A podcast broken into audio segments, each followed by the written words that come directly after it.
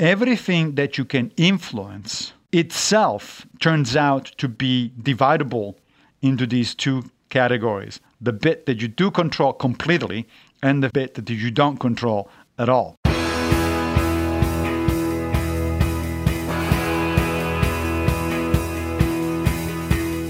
Welcome to The One You Feed. Throughout time, great thinkers have recognized the importance of the thoughts we have. Quotes like garbage in, garbage out, or you are what you think ring true. And yet, for many of us, our thoughts don't strengthen or empower us. We tend toward negativity, self pity, jealousy, or fear. We see what we don't have instead of what we do. We think things that hold us back and dampen our spirit. But it's not just about thinking. Our actions matter. It takes conscious, consistent, and creative effort to make a life worth living. This podcast is about how other people keep themselves moving in the right direction, how they feed their good wolf.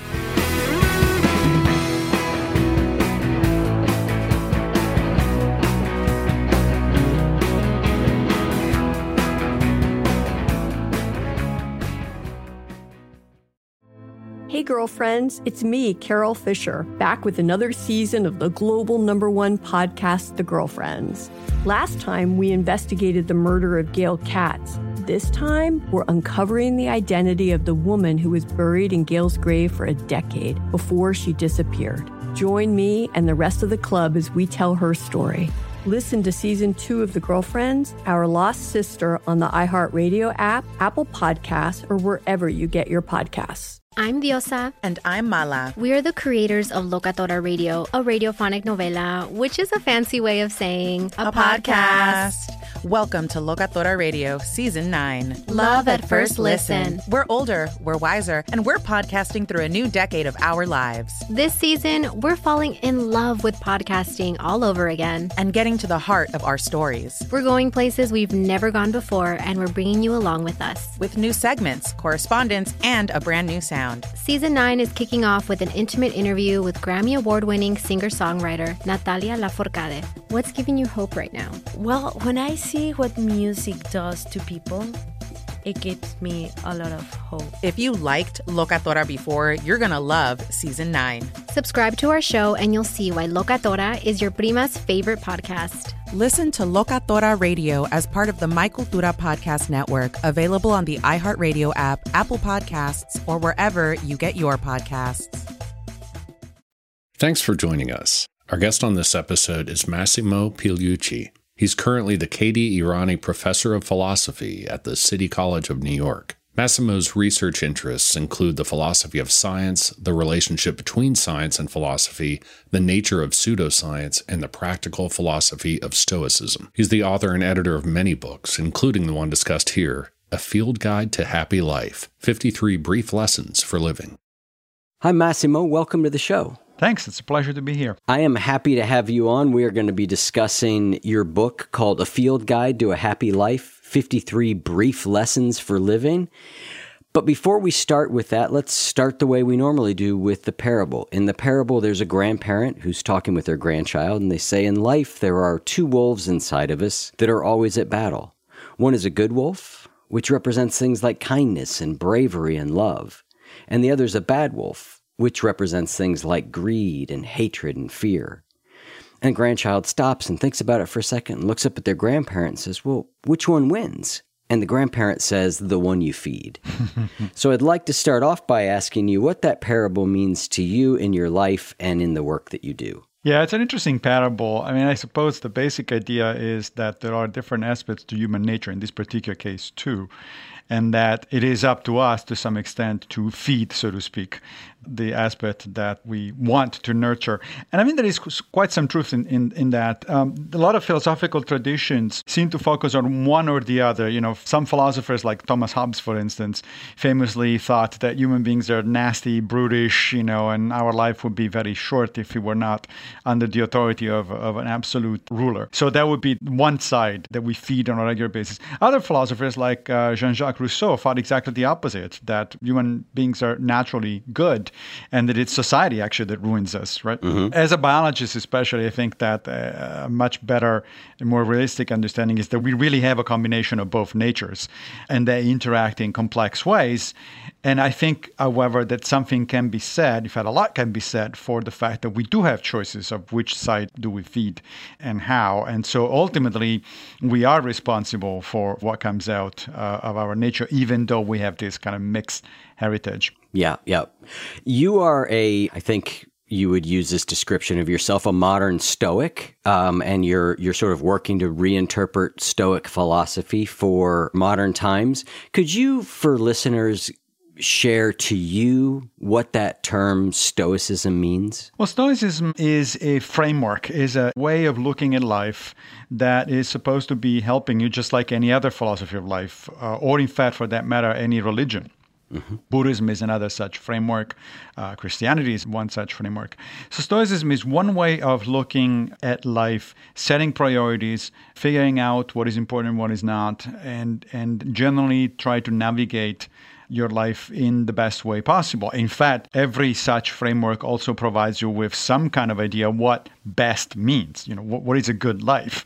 Depending on which philosophy or, or religion you subscribe to, that means different things. If you are an Epicurean, for instance, a good life is one in which you reduce pain to a minimum, especially mental pain. If you're a Stoic, a good life is one in which you use reason to solve problems and, in particular, to improve society. And the reason for that is because the Stoics think that the two fundamental aspects of human nature that distinguish human nature from any other animal on earth is the fact that we are highly social and the fact that we are capable of sophisticated reasoning. So once you put the two things together, then a satisfying, you know, good human life, a human life worth living is one in which you actually use your brain to improve society at large. You talk about eight years ago or so that you said, My life changed instantly and for the better when you first read a particular philosopher. Who was that? That philosopher was Epictetus, who was a late first century, early second century uh, Roman Stoic. In fact, that wasn't actually even his name. We don't know his name. Epictetus just means acquired mm. because he was a slave. And he started out his life in Hierapolis, which is in modern day Pamukkale in western Turkey. Highly recommended place to go and visit. It's a UNESCO International Heritage Site. Just gorgeous. And then he was acquired by the personal secretary of the Emperor Nero, and so he was brought to Rome and he lived part of his life in Rome. Eventually, was freed, as it was not unusual for particularly promising slaves. He studied philosophy with uh, a major Stoic philosopher of the time, Musonius Rufus, and then eventually he started teaching uh, his own brand of Stoicism. Now, one of the interesting things that happened was that the Stoics in general, and Epictetus in particular, had this penchant to, as we would say today, speak truth to power. And as we know, power usually doesn't like to be spoken truth to. and so, in that particular case, uh, the emperor in charge at the moment was Domitian, and Domitian didn't really appreciate these uh, these Stoics going around telling him that he was unvirtuous and that he wasn't doing the right thing. So, at some point, he actually promulgated an edict according to which every philosopher, especially the Stoics, were kicked out of Italy. And uh, that included, of course, Epictetus. And Epictetus moved to Nicopolis, which is a town that still exists today on the northwestern coast of Greece.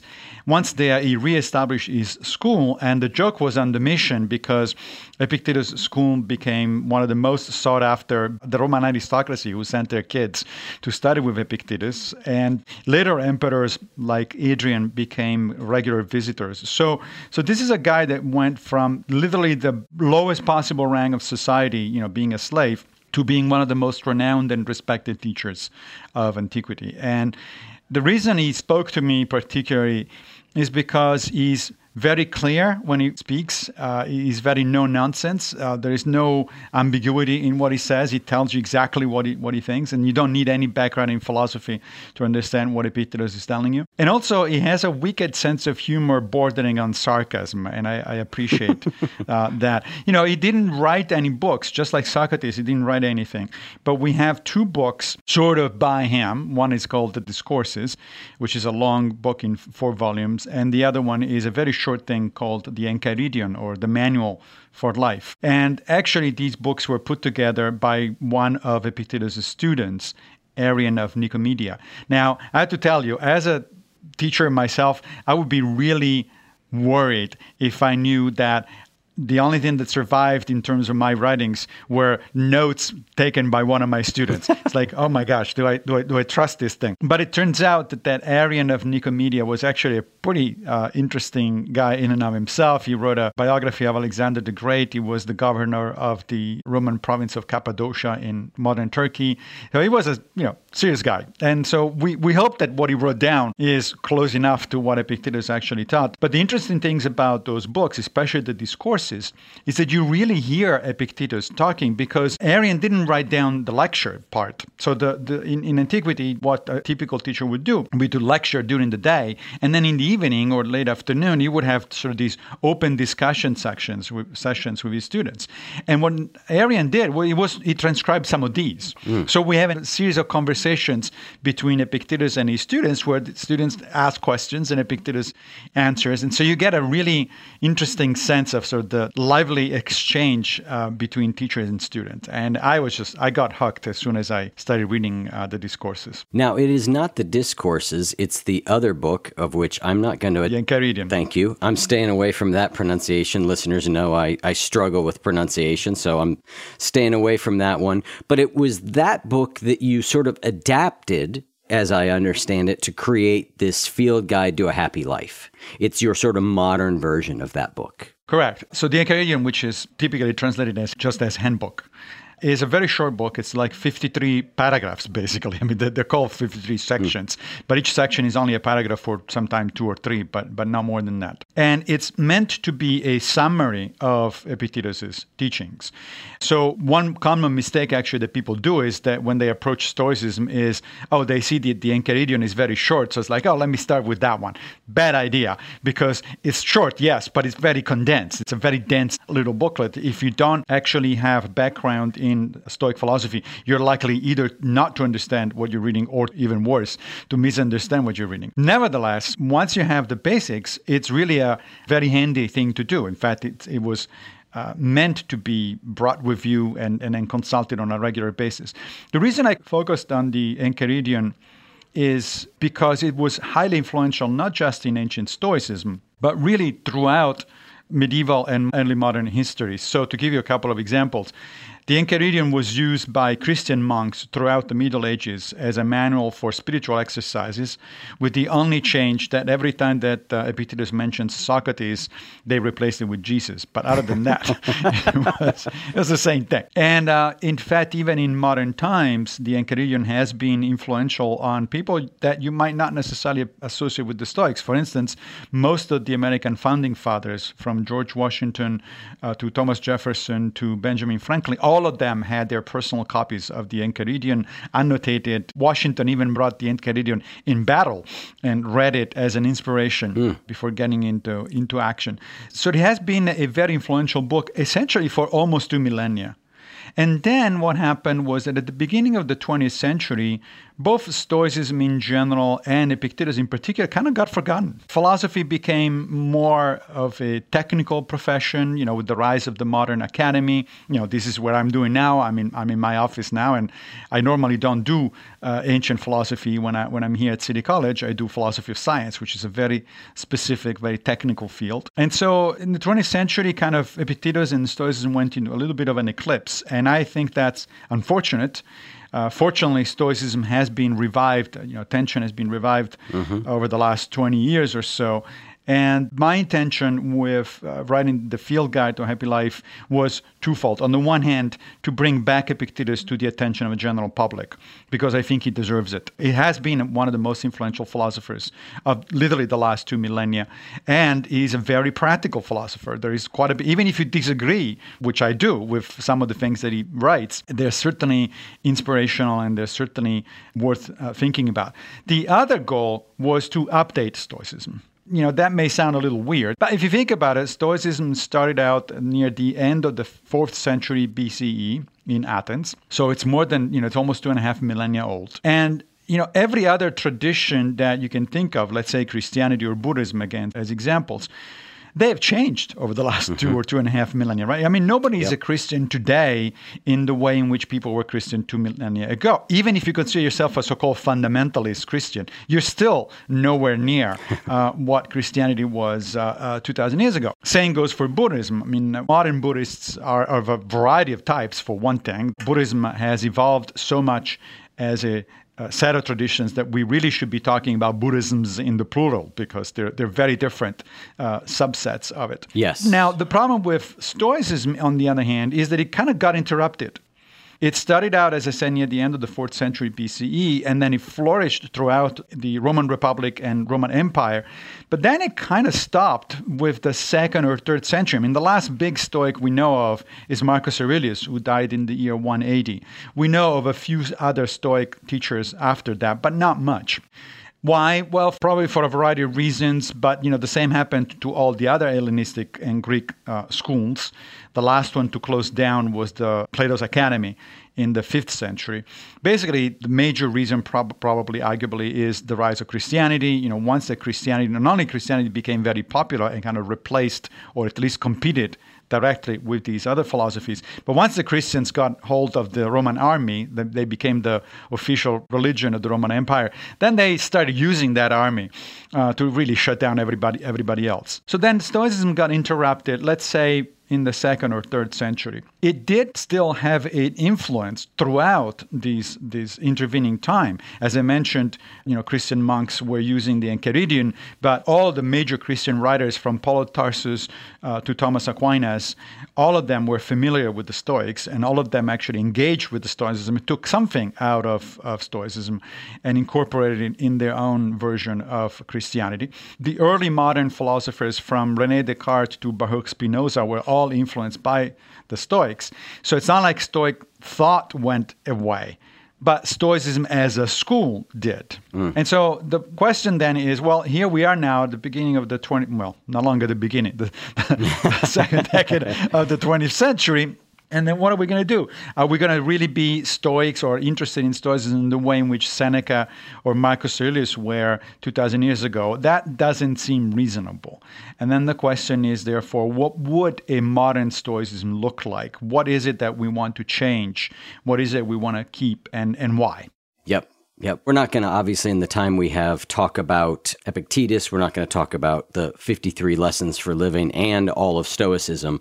But let's hit a couple of Stoic principles. And I think that one of the underlying ones is you know, cardinal virtues. Yes. Share a little bit about those. The cardinal virtues, which were actually not introduced originally by the Stoics, the Stoics took them on and, and then as an idea, and they became a, uh, point of reference for Stoics. But in fact, the first mention of the four cardinal virtues is found in Plato's Republic, so it actually predates the Stoics. The cardinal virtues are practical wisdom, courage, justice, and temperance. Practical wisdom is a kind of an awful word. It really doesn't roll off your tongue very well. The original term in Greek is phronesis, uh, and it used to be translated from the Latin as prudence. But prudence in modern English means something different, so we're not going to use that word. Mm-hmm. Practical wisdom. So, practical wisdom is the ability to navigate complex situations in the best possible way. So, if somebody is practically wise or prudent as we used to say. Uh, it, it means that that person has a good notion of how to balance different things, how to manage trade-offs, and especially has, in, according to the Stoics, has a good understanding of priorities. What is really important for that person and what is not important. What that person should go after and what should be avoided, and that sort of stuff. Ironically, our tagline on our website is "Practical Wisdom for a Better Life," and I didn't even know There that that was one of the cardinal virtues. So uh, I hope it rolls off the tongue okay. That's right. yes, it's it's uh, not as good as prudence, I think, but it's it will do. It all will right, do. all right. Now, the second cardinal virtue is courage. We usually associate courage with physical acts, especially you know going into battle. You know, it's a, and I would call that bravery more than courage. Courage here has a definitely moral connotation. It's the courage to do the right thing because it may cost you something, and and so it does take courage to do it. Justice is the virtue that tells you what that right thing to do actually is. Mm-hmm. The Stoics took justice as a virtue that makes you behave in a way to other people that includes respect, dignity. You behave to others in the way in which others want to behave toward you. So that's justice. And then temperance is doing things in the right measure, neither too much nor too little. So let me give you an example. Suppose that tomorrow I come back to work and I see my boss harassing somebody which he would never do. He's a nice, he's a really nice guy. But let's say, for the sake of discussion, that he does. So no, the question then is, what do I do? So I consult the four cardinal virtues. Practical wisdom tells me that I have to intervene because one of the, my priorities in life is to become a better person, cultivate my character, and intervening in situations where I can help others improves my character. Not intervening undermines my character. So practical wisdom says, "Yep, you gotta you gotta get in." Courage tells me that yes, this is a thing to do, and it, it will require courage because he's my boss. So there could be consequences. Uh, there could be retaliation. It could be unpleasant uh, situations. Justice tells me that yes, again, I should intervene. Why? Well, because if I were the one being harassed, I would like somebody to come in and try to diffuse the situation, try to help uh, things out. Now, what about temperance? Well, temperance tells me that yes, I should intervene, but neither too little nor too much. So I don't want to just mumble something under my breath so that my boss doesn't even hear me. And yet, technically, I've done something, right? Technically, I intervened. That's not good enough.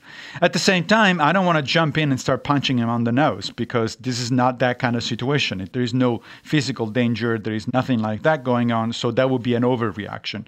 So, temperance tells me that the right way to intervene is firmly with you know a calm tone of voice uh, and and trying to diffuse the situation. And that's the way the stoics use the four cardinal virtues is think of them as you know they're called cardinal for a reason not only because they're most important but because the the analogies with cardinal geography cardinal points. That is they orient you in life. You can use them as a compass to figure out what to do and what not to do uh, so that that's how the, the cardinal virtues work And Stoicism in general is pointing at that the highest good is to be and develop virtue. Correct. Although the qualification here is we need to understand exactly what the word virtue is because, especially in modern times, when you hear virtue, uh, most people think of the Christian version of the term, right? So things like chastity and purity and things like that. That has nothing to do with what the Greeks and the Romans were actually talking about. Yeah. So the word virtue actually comes from the Greek arete. And arete is often translated as excellence. So, really, what we're talking about is the point of Stoicism is to make you into the best human being you can possibly be, the most excellent human being that you can possibly be. Hmm. And what does that mean? Well, that means a human being who is a good reasoner. For instance, for the Stoics, reasoning well is a virtue. Somebody who pays attention to evidence. For the Stoics, paying attention to evidence that is doing what we would today call science is a virtue. And of course, the moral virtues, the four cardinal virtues that I just mentioned. So, being an excellent human being for a Stoic means thinking well, paying attention to the evidence, and then trying to become a morally better person. And that, that's a kind of a program behind which I can actually find myself, you know, comfortably.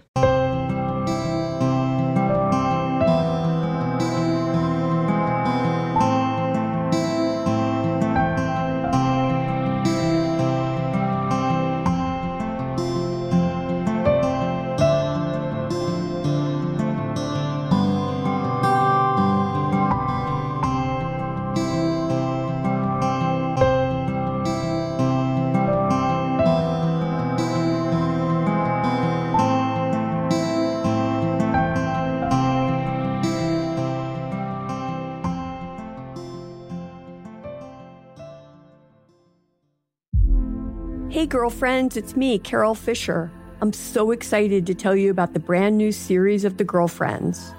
In season one, we told you about the murder of Gail Katz at the hands of my ex boyfriend Bob.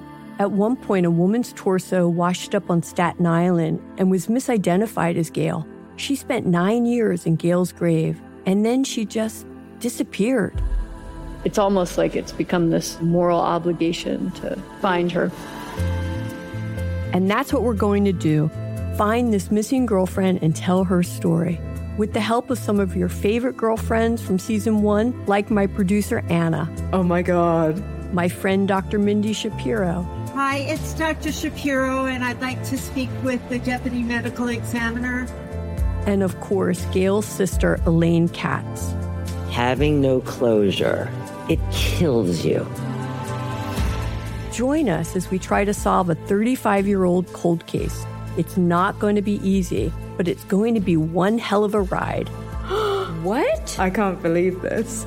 Listen to season two of The Girlfriends, Our Lost Sister on the iHeartRadio app, Apple Podcasts, or wherever you get your podcasts.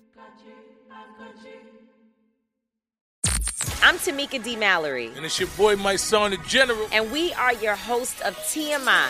New year, new name, new energy, but same old oh, yeah. And catch us every Wednesday on the Black Effect Network, breaking down social and civil rights issues, pop culture, and politics in hopes of pushing our culture forward to make the world a better place for generations to come.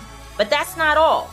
We will also have special guests to add their thoughts on the topics, as well as break down different political issues with local activists in their community. If you like to be informed and to expand your thoughts, listen to TMI on the Black Effect Podcast Network, iHeartRadio app, Apple Podcasts, or wherever you get your podcasts. That's right.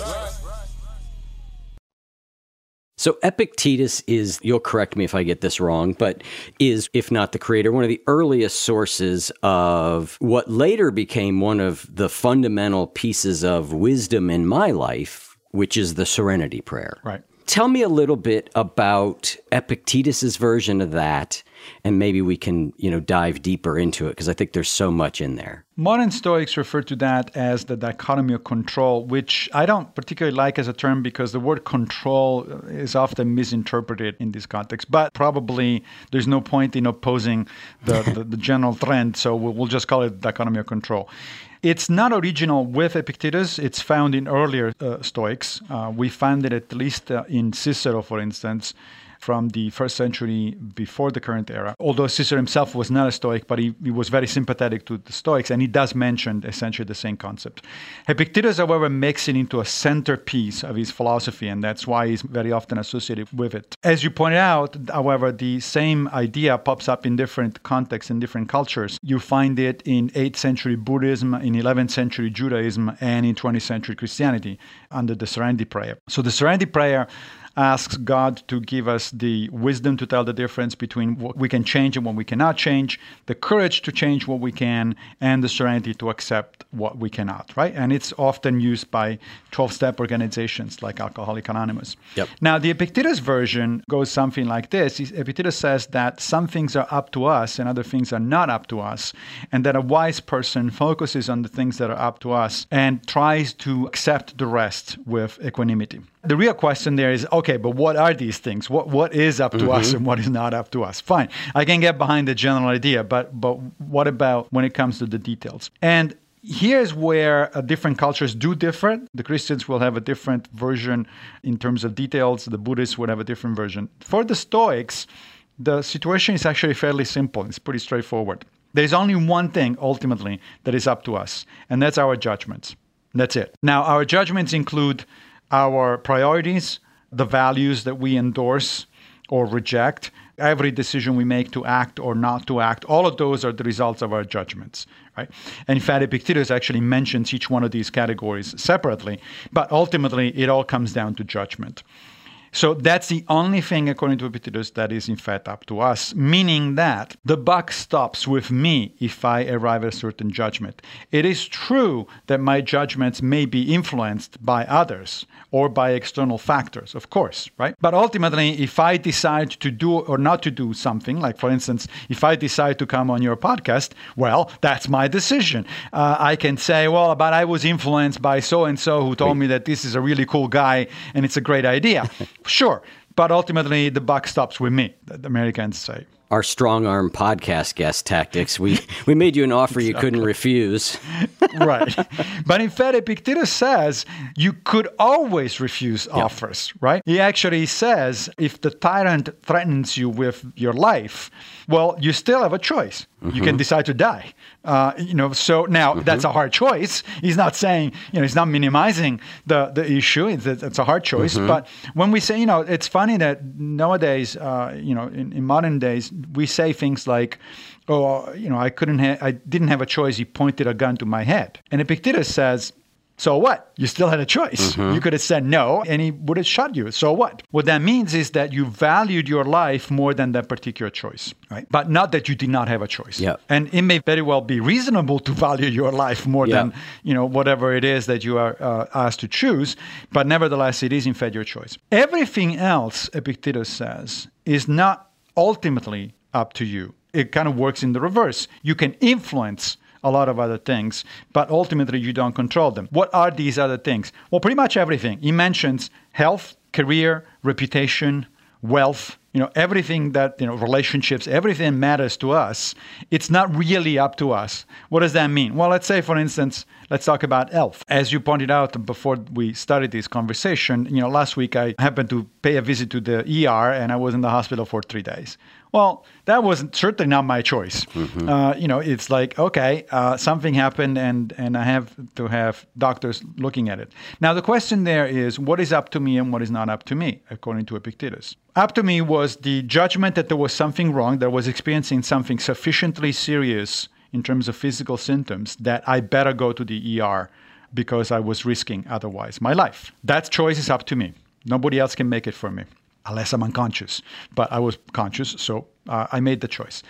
I can also make the choice of following what the doctors and the nurses are telling me to do or not right i could i could refuse if somebody says okay well here's this medication or here's this exam that we want you to do i could say no uh, so that's up to my judgment and then i can since i was there for three days it's up to me how to behave to other people, not only nurses and doctors, but also fellow patients, right?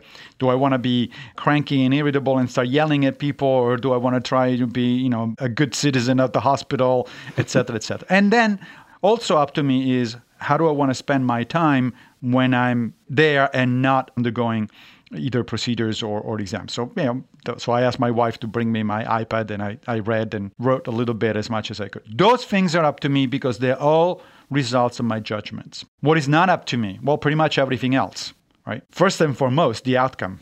Mm-hmm. Right, of all of these procedures and, and all, et cetera, et cetera. I mean, I could uh, regain my health or not. That is certainly not up to me. The specific consequences of each one of those particular actions is not up to me. The behavior of the doctors and the nurses is not up to me. The behavior of my fellow patients is not up to me. Uh, the functioning of the instrumentation, the medical instrumentation, that's not up to me either. So, in other words, all of those other things, all that Stoics call externals, anything that is outside of my judgment, I don't control. I can influence it because, of course, I can talk to my doctor, let's say, and uh, what the doctor is going to say or going to do is going to be influenced by what I say and by how I interact with him. But ultimately, it is his decision. That's his judgment of what to do or what not to do. And that I find that notion of keeping in mind very clearly, as clearly as possible, where my agency, another way to put it, all this thing is where my agency lies and where it doesn't lie, right? So what I can actually affect and what I cannot.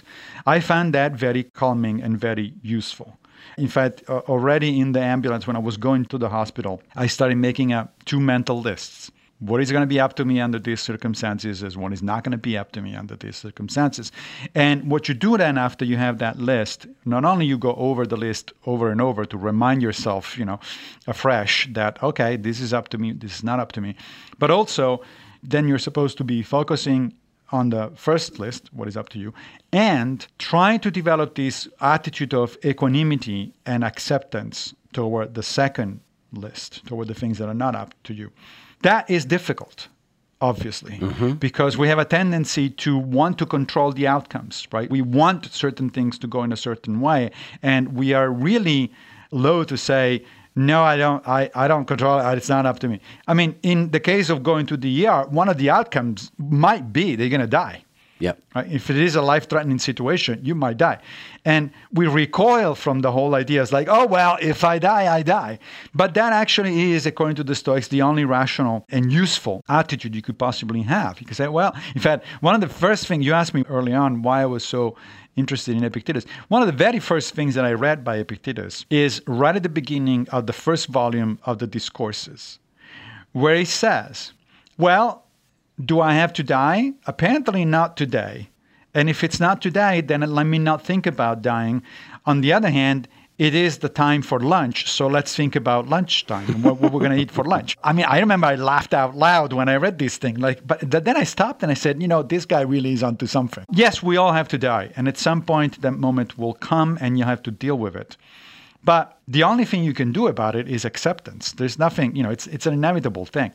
Meanwhile, however, if it is not today, then I can do other things. Then I have other priorities and I can redirect my mind and my attention to something that is more productive than dwelling on the fact that one of these days I'm going to die. Seneca, who was a um, little older, about a contemporary of Epictetus, a little older, and uh, he writes, you know, you, we die every day, meaning that every day we get closer and closer, obviously, to that moment. But he says, you know, when I get up in the morning and I realize that I probably have yet another day ahead of me, I say, yay, that's something to celebrate. So let me see what I can do with this day. And then if tomorrow there isn't going to be another one, then fine. One of these days it will have to happen anyway. So, this dichotomy of control, this grouping things into things I can change and can't change, or can do something about.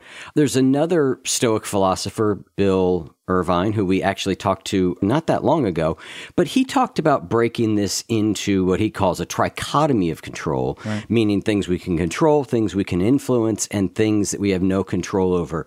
You felt like that weakens the core piece of this. Talk a little bit about why you don't think that model is as useful. I know Bill very well. We're, friends, and with all due respect, and I think he's just wrong on that one.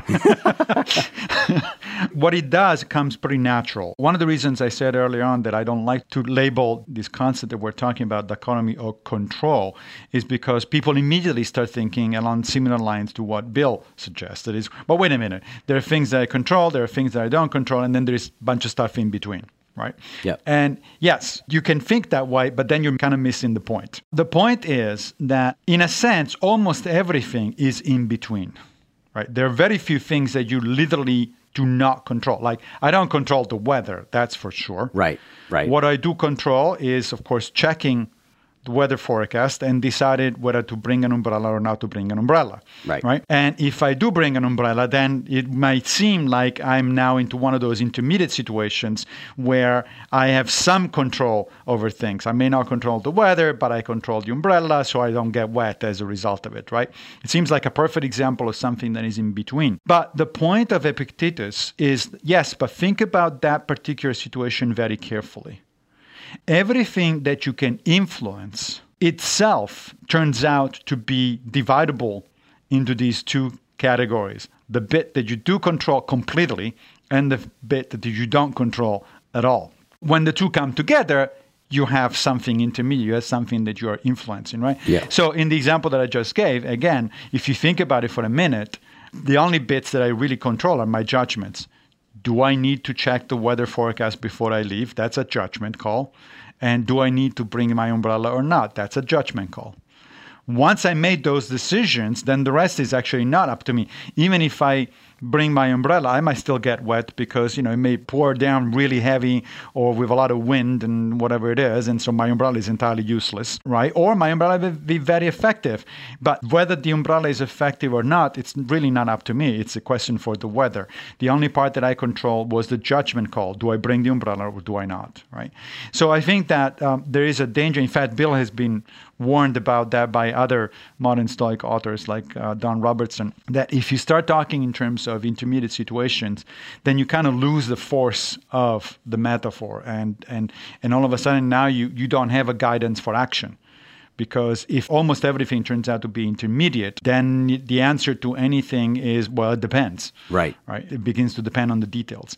Instead, if you go with the actual dichotomy of control, then it's very clear. You have to remember only one thing. The only thing that is up to you are your judgments. That's it. Your decisions to act or not to act. That's it.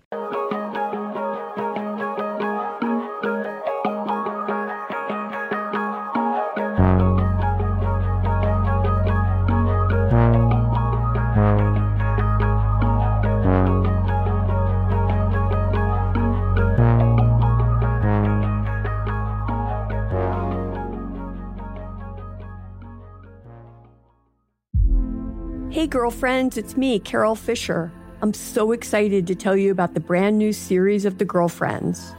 In season one, we told you about the murder of Gail Katz at the hands of my ex boyfriend Bob. At one point, a woman's torso washed up on Staten Island and was misidentified as Gail. She spent nine years in Gail's grave, and then she just disappeared. It's almost like it's become this moral obligation to find her. And that's what we're going to do find this missing girlfriend and tell her story. With the help of some of your favorite girlfriends from season one, like my producer Anna. Oh my God. My friend Dr. Mindy Shapiro. Hi, it's Dr. Shapiro, and I'd like to speak with the deputy medical examiner. And of course, Gail's sister, Elaine Katz. Having no closure, it kills you. Join us as we try to solve a 35 year old cold case. It's not going to be easy, but it's going to be one hell of a ride. what? I can't believe this. Listen to season two of The Girlfriends, Our Lost Sister on the iHeartRadio app, Apple Podcasts, or wherever you get your podcasts.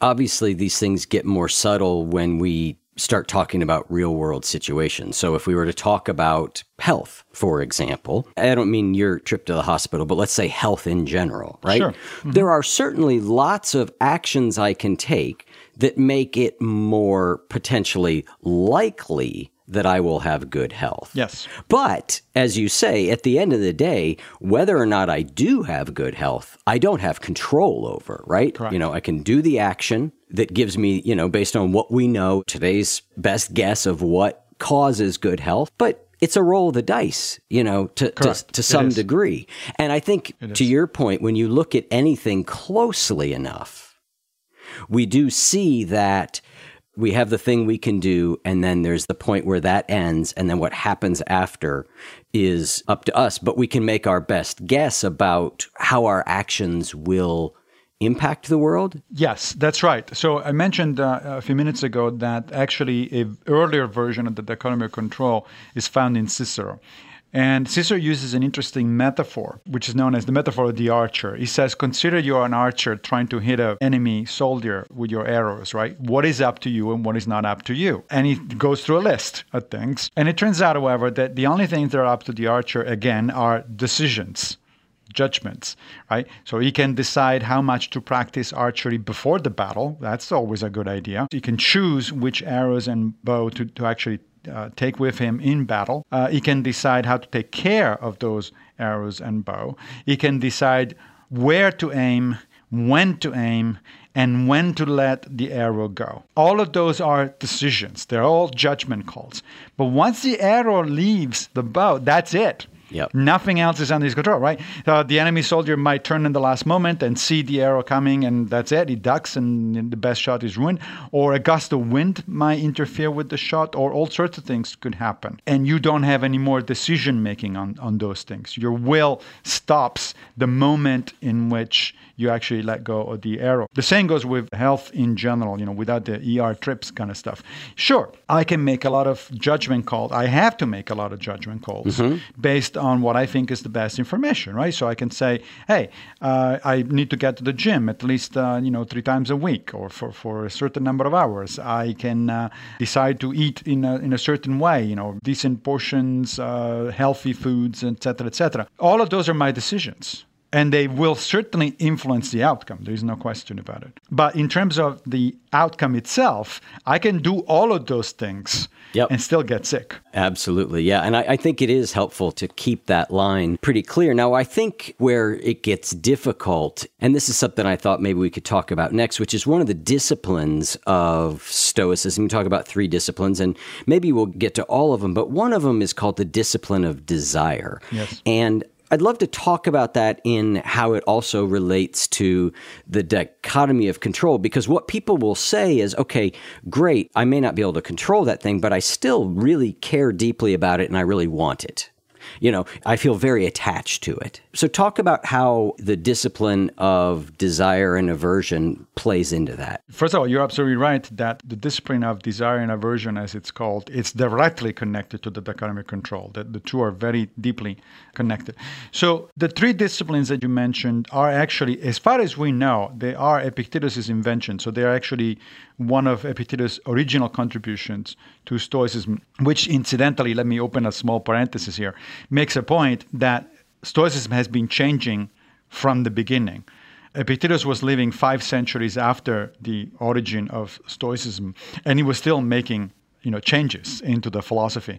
So uh, when people say, "Oh, we should stick with the original," there is no such thing as the original because uh, philosophies and religions in general change over time. As soon as somebody has the initial idea, then somebody else is going to challenge that idea and make changes. So the three disciplines are one of Epictetus' original contributions to uh, Stoicism, and there are three of them, as you, as you mentioned: uh, desire and aversion, action and assent. Maybe we'll get to the other two. But desire and aversion, the first thing that we need to understand here is that there is an issue with the English translation of these terms. Especially as far as desire and aversion are concerned. First of all, aversions are the opposite of desires, right? So desire is something I want, aversion is something I don't want, right? Uh, I have a desire for chocolate and I have an aversion to vanilla or something like that. However, the English words in this case are misleading because you know very often uh, it has happened to me that people say but wait a minute i don't control my desires. If i have a desire for something it just comes to me. It's an emotion. Yes that is true as far as the modern english word desire is concerned but that is not at all what epictetus meant. If you go to the original greek desire is not exactly a great, a great translation of that terminology. What epictetus means is it's translated better as endorsed values, or in the case of aversions, endorsed disvalues. So you make conscious decisions about what you value and what you do not value, or what you should value, let's put it that way, or should not value. For instance, let's go back to one of your earlier examples. You said, you know, I can do all sorts of things in order to improve my health. Well, that reflects a desire in the sense of Epictetus, mm-hmm. that is the judgment that health is valuable and sickness is not valuable, right? Is a disvalue. Now, it may not come natural to you to have certain values or disvalues. For instance, I do realize that going to the gym is something that improves or at least maintain my health. But it's certainly I have never, never had in my life a desire to go to the gym. when I get to the gym and you know the nice lady behind the counter says, uh, you know, enjoy your workout, I say, what do you mean? Uh, this is not a nice meal or a glass of wine. I'm not going to enjoy the workout, but I do it because I decided I made the conscious decision that this is a positive value for me. That exercise is a positive value, right? Even though I don't desire it, In fact, I kind of averse. Mm-hmm. in, Yeah. in the English sense of the term, I actually have an aversion toward exercise. But in the Epictetian sense of the term, I have a desire, meaning that I decided consciously that physical fitness and exercise is actually a positive value. So the discipline of desire and aversion, therefore, is not about reshaping our desires in the normal English sense of the term. It's about prioritizing, or more likely, reprioritizing things. So Epictetus told his students that you probably have the wrong priorities in life, and therefore you should change them. uh, now, in fact, he went on and said, you probably think that health and wealth and fame and reputation and career, you think that those are good things, don't you? And he says, "Fool, you fools!" uh, Epictetus was pretty direct with, with his There's the direct part you like. Yeah, he called them fools or slaves, which you know, coming from a slave, is kind of Mm. interesting. Slaves because they were slave to common opinion. Right? They were not thinking with their brains. They were slaves to common opinion. Oh, your parents and your friends tell you that being rich and famous is a good thing, so you just automatically agree. It's like, what are you, a fool, or you know, or are you a slave of other people's opinion? So Epictetus says, no, those things have value. I mean, he's he's not crazy. He's not saying you know that those things are without any value, but those are not the really important things in life. There is, in fact, only one really important thing in life, and that's your character, which for Epictetus is synonymous with your ability to judgment uh, of, of judgment, your, your, your ability to arrive at good judgment. Now, that may sound strange, but think about it for a second, and you realize that Epictetus is right. Why is it that the only thing that is truly valuable in life is judgment? Because from your judgments depend how you use everything else. Wealth, for instance, let's take money and you know wealth in general. Well, wealth is a good thing if you use it well. If you don't use it well, it's a bad thing. you know, if you're wealthy and then start corrupting politicians or buying your way out of, uh, you know, criminal record or something, and then it's a bad thing. It's not, a, it's not a good thing. In fact, another one of the things that Epictetus tells us right at the beginning of the discourses is, you know, so you want some money, good for you. Now, how are you going to spend your money? How are you going to use that money? Who is it going to tell you how to use your money? The money isn't going to tell you. Your faculty of judgment And the same goes for everything else. We tend to think that health is a good thing. Like, wow, who, who would argue that? Well, I don't know. If I were thinking of a dictator, for instance, in this in this moment, I hope he's going to get sick. Health is not necessarily a good thing. It depends on how you use it. If you use your health to oppress other people, then it's not a good thing. The people would be better off if you were sick and dying rather than, than being healthy. The same goes with wealth, reputation. Well, the same idea. If you have a good reputation and you use it well, that is, in fact, indeed a good thing. But if you use your reputation in order to corrupt other people, to swindle other people, etc., etc., then it's not a good thing. So it turns out, therefore, that there are no good or bad things per se. The things become good or bad only because you use them in a certain way. Right? And I use that analogy also for things that are more controversial these days, such as certain technologies. Like, you know, it's pretty common these days to rail against social media. It's like, oh, you know, the disasters of humanity are this, this comes, uh, they all originate from the social media. But social media are a tool. Right. It's up to you how to use it. In other words, it's up to your judgment how to use it, right? So, are there bad uses of you know things like Facebook and Twitter? Hell yes. Are there good uses? Yes, I am regularly on social media and I use them only and exclusively either to keep in touch with my relatives from overseas, and that is a good thing, or to promote my work and the work of people that I think is worth reading. And that is also a good thing. There's nothing bad about that. Now, of course, if on the other hand, you use social media to harass people or to promote fake news and stuff like that, then it's bad. But it's not the technology that it's good or bad. The technology is neutral. Like for the Stoics, every external is neutral. What makes it a good external or a bad external is only our judgment. That's why Epictetus says to his students, you really need to reprioritize things.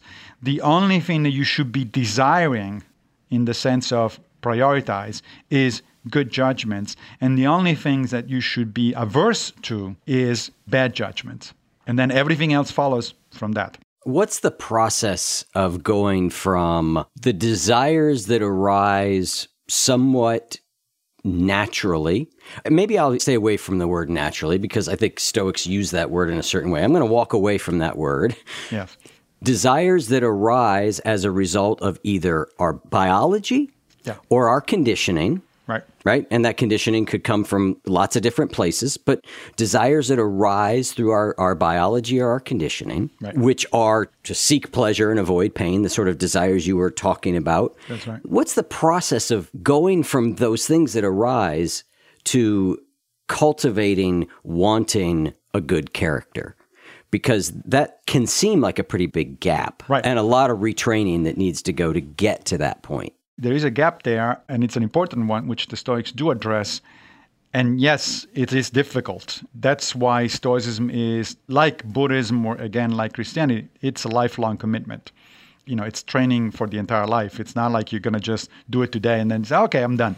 uh, right? Uh, in a sense, in fact, it's like going to the gym. Right. Imagine if I went to the gym, uh, again to use the same metaphor, and then I asked my trainer, you know, explanations about how to use properly the different machines and the weights, etc. And then I walk out and never come back in. Well, I've done nothing. Uh, I understood the theory, right? Now, now Yeah. I know how to use the machine. But if I actually don't commit and don't come back every day and use the machines, uh, my muscles and my aerobic capacity aren't going to go anywhere other than down, Yeah. right? So it's the same thing with your character. The commitment is on a daily basis. Now, what about that gap that you were just talking about? That's why the Stoics have put so much emphasis on reason or Epictetus uses the Greek word prohairesis, which is translated as judgment. Again, faculty, your faculty of judgment, which is right here. The frontoparietal lobes of your brain are the ones that are in charge of your rational decision making. And basically, you can think of Stoicism as a lifelong program to improve your rational decision making. That's really what it comes down to. Now, you're saying, well, what about the gap between our, shall we call it, naturally Epicurean attitude. You know, I want pleasure and I don't want pain, right? That's basically Epicurean philosophy. How do I go from there to things that actually do require pain and maybe even even to forego some pleasures, right?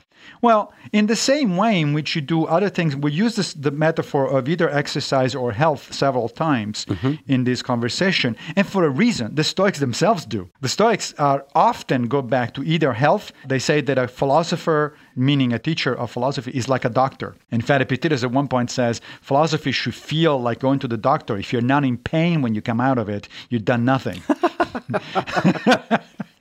right? or they use the metaphor of the gym. The English word gym comes from gymnasium, which is the uh, Roman translation of the original Greek word. And that's because the Stoics themselves often were spending a lot of time in gymnasium uh, taking care of their, of their body, not just their mind. So it's the same idea. Another example, which has also to do with, with health, but I think that addresses that gap that you're talking about. I think I'm not the only person in the world who would rather eat and drink to his own pleasure and contentment than not, right? So I have that little problem. There is a gap between what my reason tells me I should eat and drink and what my body wants and craves. Right? And that is, in fact, the result, of, in part, certainly of biology, and in part, even of social pressures and things like that. You know, when you go out for, with friends, oh, have a second drink, right? You know, or have a third drink or something like that. That's social pressure. But there is also a result of biology. I mean, evolutionary biologists have made the argument that one of the reasons we have so much trouble uh, controlling our eating habits is because we evolved in a situation hundreds of thousands of years ago where food was not available all the time and cheap, right? As it is today. I mean, today, if I feel like eating, something, I literally have food available 24 hours a day for cheap. Yeah. Right? If we were back in the Pleistocene, I would have to get up, get my tools, and start hunting, right? So that's that's a whole different thing. Totally. Um, yeah. So we have these cravings for eating and drinking that are disproportionate either for bi- because of biological reasons or because of social reason. They're disproportionate with what is reasonable. But if we are responsible adults and we try to do the right thing for ourselves in this case, what do we do?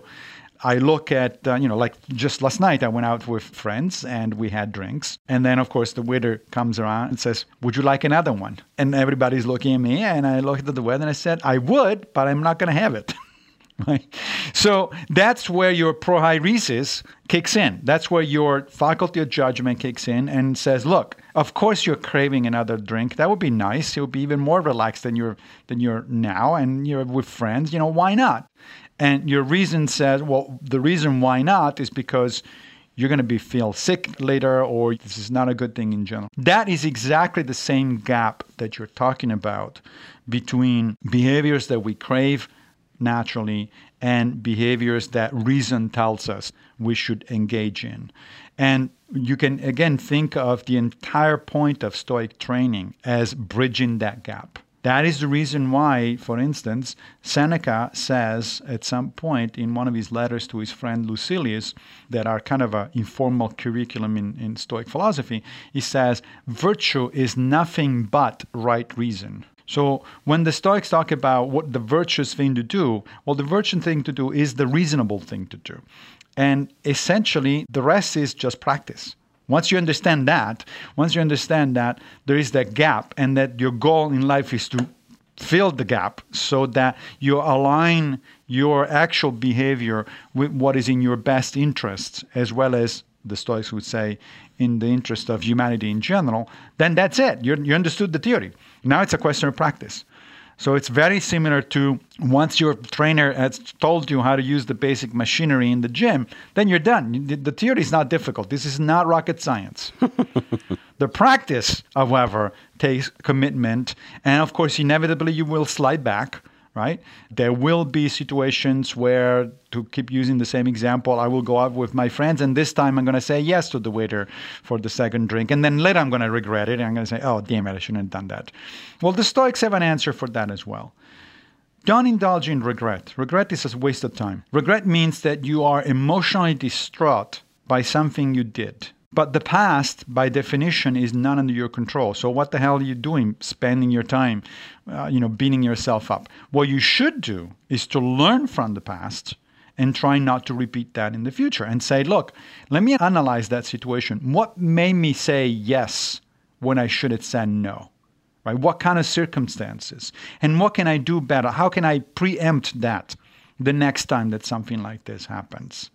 That's what Stoic training is about. It's about reflecting. That's why one of the major tools in the Stoic toolbox is something that is referred to as philosophical journaling, where every night you analyze your more important actions and you ask yourself, what did I do wrong? What did I do right? And what could I do better the next time around? And again, the point is not to indulge in regret, but to learn from your experiences and then warn yourself, prepare yourself for the next time around. It's like, okay, here's the plan. Here's what I'm going to do next. But never, never beat yourself up.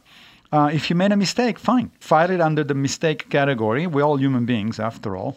And then next time, try to remember oh, wait a minute, under similar circumstances, I made a mistake. So let me try to do different this time around. Well, Massimo, thank you so much for coming on the show. It has been such a pleasure talking with you. There's so many different things we could follow up on, and maybe we will do it another time. But thank you for being here. And I hope that whatever was going on health wise with you is resolved, even though it's not in either your eyes' control.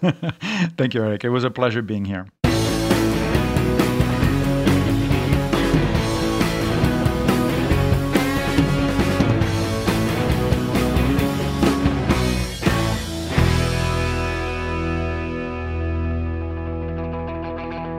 If what you just heard was helpful to you, please consider making a monthly donation to support the One You Feed podcast. When you join our membership community with this monthly pledge, you get lots of exclusive members only benefits.